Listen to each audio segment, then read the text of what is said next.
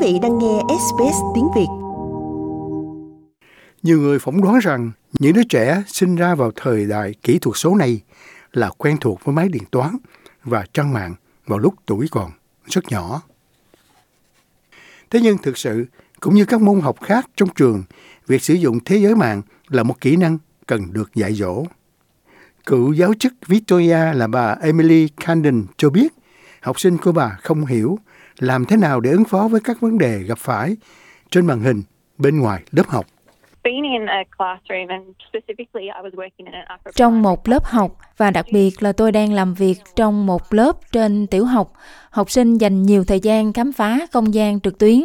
cho dù đó là trong tài khoản thuộc mạng xã hội của các em hay là chơi trò chơi trực tuyến và giao tiếp theo cách đó, khi đến trường, các em thường cảm thấy hơi đau khổ về những điều đã xảy ra, cho dù đó là vì bị bắt nạt hay là đang trải qua những điều mà các em không biết phải giải quyết như thế nào. Vì vậy, nó đã tác động đến các em trong thời gian không ở trường, nhưng cũng có thể trong lúc các em vào lớp học nữa. Trong đó, tổ chức phi lợi nhuận toàn quốc dành cho trẻ em, quỹ Alana và Madeleine đang giúp học sinh phát triển kỹ năng đọc viết kỹ thuật số bằng một công cụ giáo dục mới đầu tiên trên thế giới, đó là giấy phép kỹ thuật số eSmart. Hợp tác với Viện Trí tuệ Kỹ thuật số của Singapore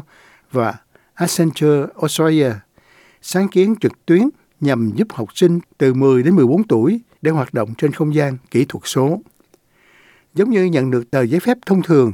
học sinh có thể đạt được trình độ kỹ thuật số sau khi tham gia các bài học và vượt qua các mốc quan trọng liên quan đến an toàn trực tuyến.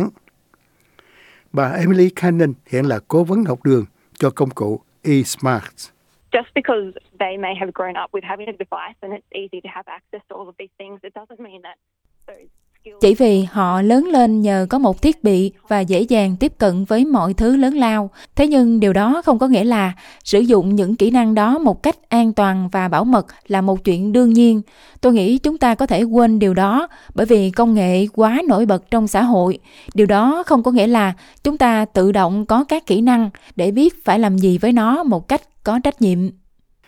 Trong đó, bà Amy Williams thuộc hiệp hội Alana và Madeline nói rằng công cụ này giúp những người trẻ đối phó với những việc về an ninh mạng mà họ gặp phải hàng ngày khi sử dụng kỹ thuật. Uh, Chúng tôi biết các em đang phải đối mặt với các chủ đề như lạm dụng dựa trên hình ảnh, nội dung không phù hợp, liên hệ không mong muốn và tất nhiên là bắt nạt kỹ thuật số. Thế nhưng giấy phép kỹ thuật số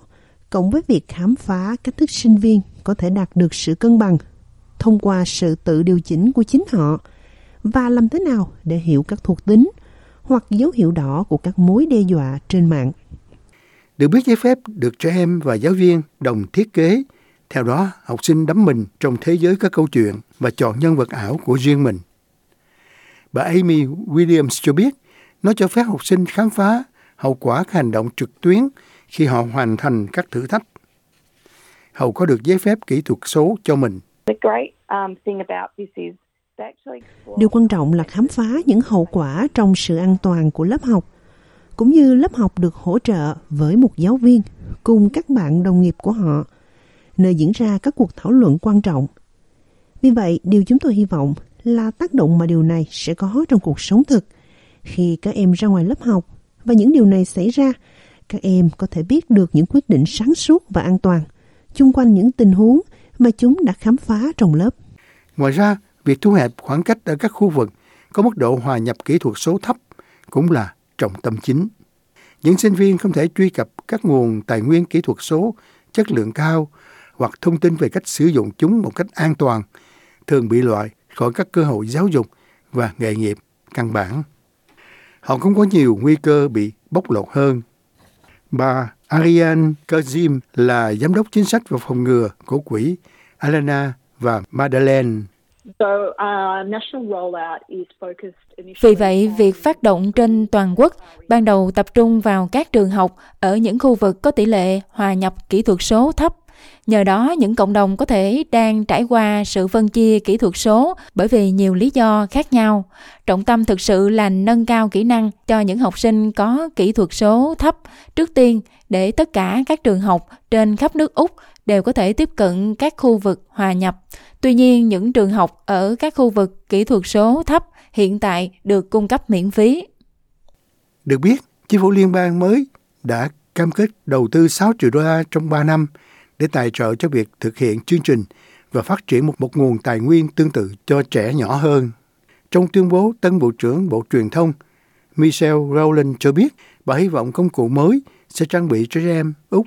những nguồn lực an toàn tốt nhất. Bà cho biết các bậc cha mẹ không nên tự mãn về những nguyên cơ tiềm ẩn của Internet. Trong đó, bà Ariana Kozim của quỹ Alana và Madeleine cho biết thêm rằng công cụ này không chỉ nhắm vào chính các sinh viên và học sinh Dụng cụ này thực sự được thiết kế để có thể thực hiện từ xa và tại nhà đối với phụ huynh. Vì vậy điều đó thực sự quan trọng đối với chúng tôi để kết hợp trải nghiệm học tập không chỉ với học sinh, giáo viên mà còn thu hút phụ huynh và có thể thực hiện những điều đó an toàn thực hành kỹ thuật số trong môi trường gia đình. Điều này do nghiên cứu cho thấy rằng những hình thức hợp tác và cùng chơi với trẻ em sẽ giúp giữ cho chúng an toàn khi ở trên mạng bởi vì cha mẹ và người chăm sóc đang đóng vai trò tích cực đối với những gì trẻ em đang làm trực tuyến. Được biết, giấy phép điện tử eSmart được chính thức phát động vào thứ Sáu ngày 3 tháng 6.